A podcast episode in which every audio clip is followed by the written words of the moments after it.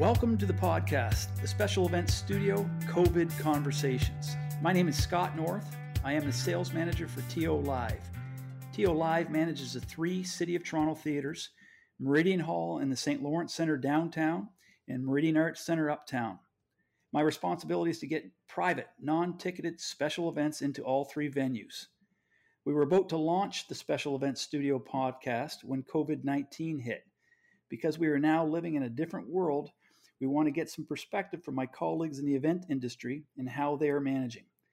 Welcome to the podcast, the Special Events Studio COVID Conversations.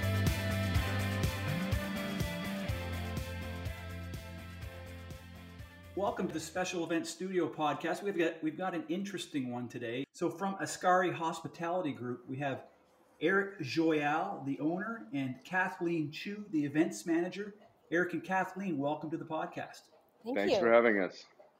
Great to have you. So we'll, we'll jump right in, and, and Erik, I'll, I'll start with you. Can you tell us a little bit about the Ascari Hospitality Group? Sure. Um, we are comprised of three restaurants, a bar, and a full service events and catering company. Um, the company began with my partner, John Sinopoli, and myself about 15 years ago, and we've just sort of been developing it. And we've had multiple projects and other restaurants that we've started and sold, and, and this is where we find ourselves today. Awesome. And, and Kathleen, you're the events manager with with that group, and, and so what kind of events are you managing? Well, um, as I know, your podcast shines a light on post-COVID era. Um, since March, we've been really busy uh, leading and executing a host of virtual events, um, ranging from cooking demos and mixology classes. We have um, some chef series with like Q and A, and there's moderated series. So uh, it's been a true test of infrastructure and uh, how to actually deliver all this and execute it seamlessly. But that, that's what we've been doing since March. So so events, but in a much different. Uh, they are executed in a much different way. Um, prior prior to this pandemic that we're in, prior so prior to the middle of March, what kind of like, events? So you got a bar and three restaurants and Mm. this full event service. Are you are you managing events for clients? or- Indeed. Or, for venue other venues? Indeed, or- I, I uh, coordinate both on-site and off-site uh, events coordination. So that ranges from you know just smaller gatherings, uh, large parties at the restaurant level, um, and then off-site. You know, it's a different beast altogether. It takes a lot more organization and project management, but you know, we've done full food summit at Globe Mail Center. Um, we also uh, we- we're actively involved with the Toronto Biennial of Art, which was really fun and, and a massive production as well. So yeah, it, it's all encompassing, on site and off site. Okay, but so if I if I'm a person out there, I want to do a, I don't know where I want to do it, but I want to do an AGM. I could come, I could come to you, and you and you could uh, handle everything, like getting the venue, all that kind of stuff. Absolutely, we can work with other venues. We also have a really interesting partnership with Crows Theater. Um, they've been wonderful. Uh, they're they're wonderful partners. We're, they're joined to our French restaurant in the East End, uh, Brasserie, and other apart from being a theater, they also have a facility where we can host uh, a larger scale uh, meeting conference like an AGM. Perfect. Now, now, Eric, uh, you've got all these entities that you're juggling. Mhm.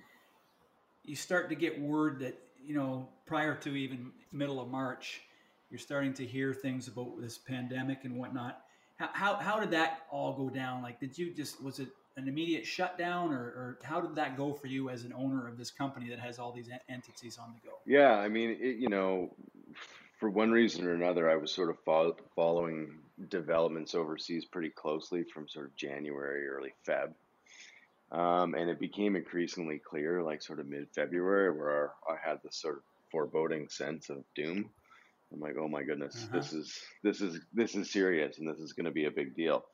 Most of my friends and colleagues sort of brushed off. They're like, "Ah, Erik, you don't know what you're talking about. You're being alarmist and all this stuff." And I was sort of like, "Yeah, you wait and see until March break."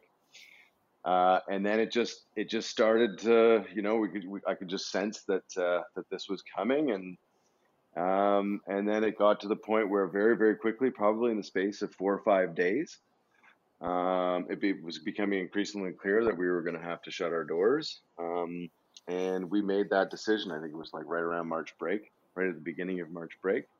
Um, we could see the reservation book just tumbling down and people canceling and our forward reservations and events being canceled and all this kind of stuff. Um, and it was there was no sense in staying open, so we actually ended up closing. I think three or four days before the government actually mandated it. So, oh, so you closed four storefront uh, we, we locations. We shut the entire we shut the entire company down on the same day and um, laid off uh, just shy of 100 employees in on in one day. Oh. It was uh, it was it was pretty dramatic. It's pretty gut wrenching. That's yeah, and it's yeah, it's brutal. it, it is brutal. I, you're the you're the first uh, restaurateur that we've talked to, um, and so great great to have you on. But I, I can't imagine your pain at that time. Now, has it eased at all? It has. I mean, you know, we sort of you know we shut down, and obviously that you know we're sort of dealing with the sort of like the sort of shock of that, and like where do we go from here? What does the future lie? You know the government was still trying you know there was no there was no wage subsidy at that point CERB hadn't been announced like none of that stuff was happening we knew something was going to happen down the pipeline but there was certainly a great deal of concern for you know we have a lot of in the restaurant industry we you know we employ a lot of at-risk people um, that don't you know that live paycheck to paycheck so there was a big concern there about mm-hmm. how people were going to make rent put food on their table pay their mortgage or whatever it happens to be so that was uh, you know that was a pretty big concern um, and then we sort of took stock of, you know, where we were after we had a chance to catch our breath. And after a few weeks, you know, made a decision that we just can't stand on the sidelines. We've got to sort of figure out what we're going to do as a business um, and try and find ways to innovate and to get people back to work. And, and so we started a number of different initiatives, you know, shortly thereafter the shutdown. Okay, so now Kathleen, um, at, at the start, were you laid off? I was. I was uh, laid off with uh, with all the employees. Okay, and and so obviously now you're you're back to work. So so can you talk to us a little bit of some of the things that you've been doing uh, that tie into what Erik's just said about these new initiatives that yeah started? absolutely um, I you know shortly after being uh, what was furloughed um, you know Erik and John mm-hmm uh, and another partner, they they put their heads together and they started working feverishly behind the scenes. Um, I think what was supposed intended as a Toronto-based coalition to just kind of unify all the restaurateurs in the city to lobby and bring it to the government. It caught like fire and became a national thing. And in that time, you know, I it's I without any promise of any any future, I just said, let like how can I help? So that um, that kept me really busy. And then shortly after that, um, we secured a couple catering uh, gigs. Uh, one of them with St. Mike's Hospital, another one for food scarcity with Community Food Centers of Canada. So this was like little things for you know a good cause that, that got the engine moving again. Um, mm-hmm. And then you know all the while you know there's a lot of creative people and stakeholders on this team. So we just spitballed a lot of wacky ideas that if you said to us six months prior to to, the, to then, you know, we would have thought you were crazy. But we, you know, there was everything from uh, converting the stores to bottle shops and curated grocery boxes, and then making meal kits with our best-selling items, and um, you know, from that. Uh, new virtual uh, event ideas and approaching clients that you know we were in touch with in January and February and pitching these ideas and just making them happen and breathing life into them. And uh, people trusted us and and we yeah we were able to you know we even did like a blues and barbecue night that was virtual and it had a, an Ascari branded uh, grill experience with a live link to a local blues artist. Um, and we yeah it was a really interesting time. It's been a really interesting time. So that Erik, it sounds like you might be more busy now than you were before. You know what? It's funny you say that. I think probably, and, and I think it's probably the same thing for Kathleen. We've been, uh, you know, working from home for a big part of this time, but now restaurants are up and going. Um, but with all these new initiatives, and with uh, with the initiative that we started on the governmental level um, called SafeHospitality.ca, uh, I'm pretty sure I've never worked harder in my life. I can second that. It's all, yeah, it's all it's all new. You, you're, you're having to create and and uh, yeah. I mean, we have to we have, we have to create. We have basically it was we it was innovate to survive.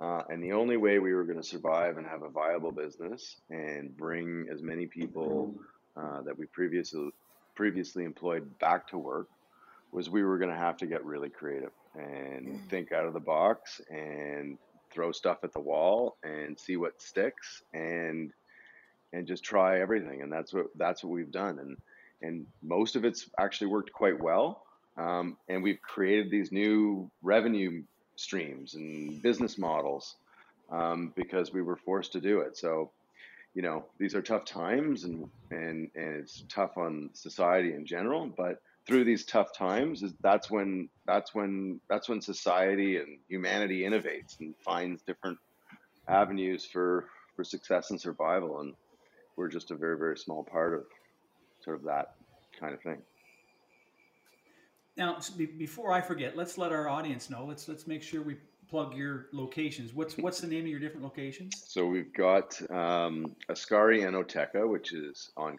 queen street east in leslieville. It's a small 40 seat Italian wine and pasta bar, essentially, that's been there uh, approaching 10 years. Uh, we have another uh, restaurant also in Leslieville at Carlaw and Dundas called Gare de l'Est, which is a French um, brasserie, uh, and it's connected to a dramatic arts theater called Crow's Theater, again at Carlaw and Dundas. Um, also in the East End, we have a bar uh, called Hilo. It's sort of a neighborhood kind of rock and roll bar. Uh, I like to joke that it's it's the bar where dreams go to die. Um, I hate to say it. That so far sounds like the one I would like to go right, to. Right, right. And just not too often. Um, and then, and then we've got, uh, and then we've got uh, another Ascari, um, which is at King and Portland on uh, King Street West um, which is sort of an evolution of the smaller original Ascari in Leslieville, and that was that's been open okay, for about and, a year. And, and and right now, anybody could go and get inside, like make a reservation, get inside all four places. Uh, well, no. Um, you can make a reservation and you can dine there. Um, so far, we have, even though we've entered stage three, um, the province has entered stage three. We've taken a very um, conservative approach to reopening. So at present, we do not have dining inside. However, we are slowly dipping our foot in the water. So this weekend, we're, we're opening a few tables up inside beyond the patio on King Street. Next week, we'll be um, doing the same thing at uh, Gare de l'Est uh, uh, in Leslieville, and we're still TBD on on the other Ascari. And then we're also going to be opening inside, actually this week, in fact, at the bar, but again, on a very, very limited basis. Great, great. Kathleen and, and Erik, I'm going to come back to you and ask you the same, this same question. Kathleen, right now, what's what's a typical day like for you? Oh well, um, I mean, it's uh, there's a lot of balls in the air at all times. Um, I would say that uh, the clients want answers faster than ever, um, and yeah, there's just there's a sense of urgency um, and client customer customer care that uh, we strive to give um, more than ever. Uh, so yeah, basically my day, I'm working from home for the most part, but um, I'm answering a lot of calls, taking a lot of Zoom meetings. Um, it, you know, within that sale, event sales cycle, I'm, I'm making a lot of pitches, putting together marketing materials, writing a lot of communication for the company coordinating menus and, and proposals and invoices. So yeah, it's it's a busy day, but you know, you anyone in the events industry who listens to this, I know this will resonate that your day doesn't end at five. You know, you're the only one who loses sleep when you know you haven't tended to everything that needs tending to. Yes, I, I know that from experience. Erik, how about you? Uh, yeah, I mean, a lot of the same. It's, um, you know, yeah. we're coordinating uh, you know the the relaunch and of, of the restaurant of the brick and mortar restaurants. I spent a lot of time working with Kathleen on some of the different uh, initiatives that we're we're working through.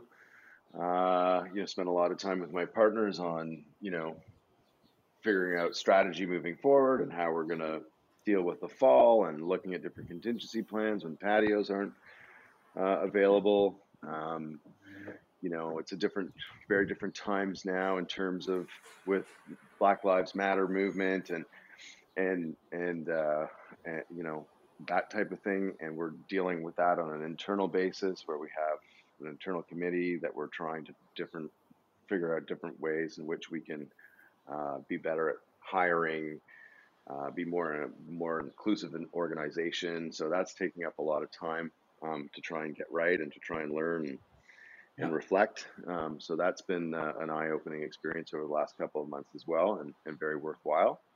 Um, and looking at other business opportunities that you know where we can we can we can create a company that's uh, for lack of a better term pandemic proof where we are traditionally a bricks and mortar you know hospitality company that's restaurants and bars and events. Um, but we're we're we're changing and evolving into a company that's a little bit more than that, um, and that can still survive and function and and employ um, in times you know where where where things aren't normal. And if if we go into a another stage similar to what we were that we saw in the winter, that we're prepared for it, um, and that we can still create hospitality experiences for people in non-traditional ways. Got it. And and now with your entire stable of staff that were furloughed, um, were you able to get a couple back to, to help on these new initiatives? Absolutely. We've got, I would say we are very close to a, a back to about 100% of where we were, oh, right were previous. Yeah. Um, and maybe not 100%, but pretty close. Uh, and some people haven't been able to come back for other reasons or they've moved sure. home or whatever. But generally speaking, we've been able to we've been able to bring people back. We've hired a lot of new people as well. So I think our like oh, our staff levels are probably at the same number um, as they were uh, before we uh, before we had to shut down. Um, so that's a good thing. And and absolutely and and you know the fact that you know there is that wage subsidy out there. Um, that made really a, a, huge difference for us. We wouldn't have been able to continue on. We wouldn't have been able to do the things that we're doing today and get ourselves back on our feet without without those government support programs. Some people don't like them. Some, sure. you know, they're not. None of them are perfect. Um, no. Uh, but in general, uh, that has that has helped us a great deal in getting people back to work. It, now, Erik, is are there a lot of your uh, your, your other restaurants in or in the industry? Do you notice are there some closing for good because of this? There's tons closing for for good. Tons. Um, you know, um, because because they don't.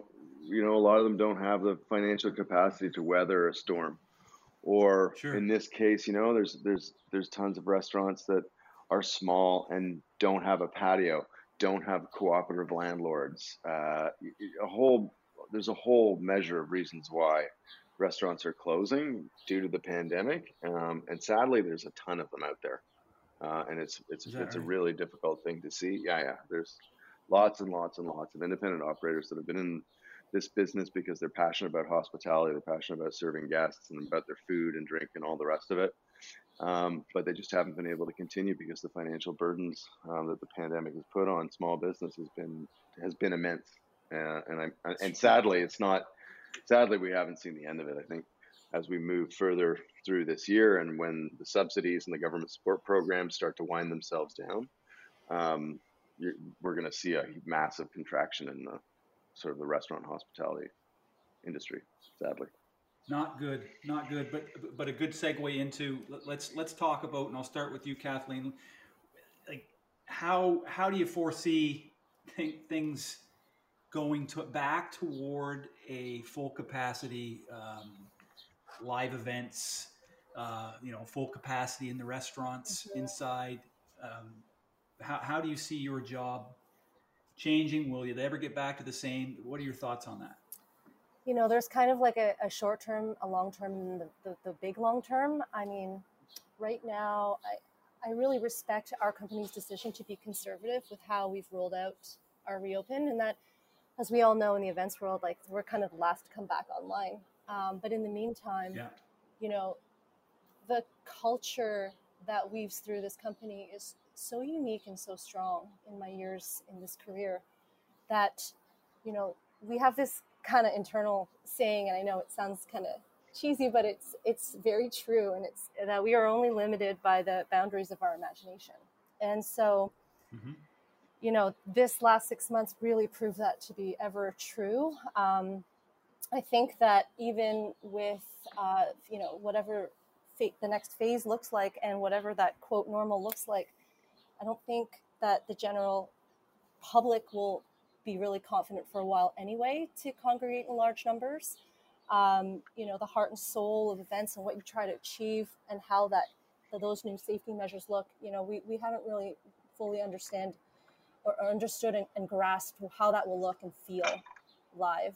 But in the meantime, I have noticed there is an appetite and interest in engaging people still without this physical live element where you have to wear a mask or not touch an elbow bump, but engage online and still connect. And then, you know, we log off, but they create their own little room to, to, to discuss. And this is more of a corporate context, but in terms of, you know, more private social events like weddings and, and things like that. Um, yeah, I think there's a lot of, uh, you know, open script to how, how to write and navigate this. Um, but yeah, it's we have to really dream uh, dream up and figure out where that's going to go. And Erik, what do you, what do you think? Yeah, I mean, I would echo what Kathleen says. Um, it's going to be a long time um, till we see, you know, till we're allowed to, until people are going to be comfortable congregating in large groups and confined spaces and stuff like that. So the traditional sort of events business and restaurant business, for for for that matter, is it's it's not coming back anytime soon, and it may never. Um, our our experience six months ago, if you went to a restaurant in downtown Toronto, um, it's very possible, but those are those are days that are past, um, and so we don't know 100%. So what what we're just trying to do is, you know, foresee how things are going, and then and then adapt. You know, people are so we're you know humans are social beings um, and that's never going to go away. That's part of our human nature. Um, and so we'll adapt, you know, to continue to be social people, but it's going to be in, it may, it may just look different. It may be different.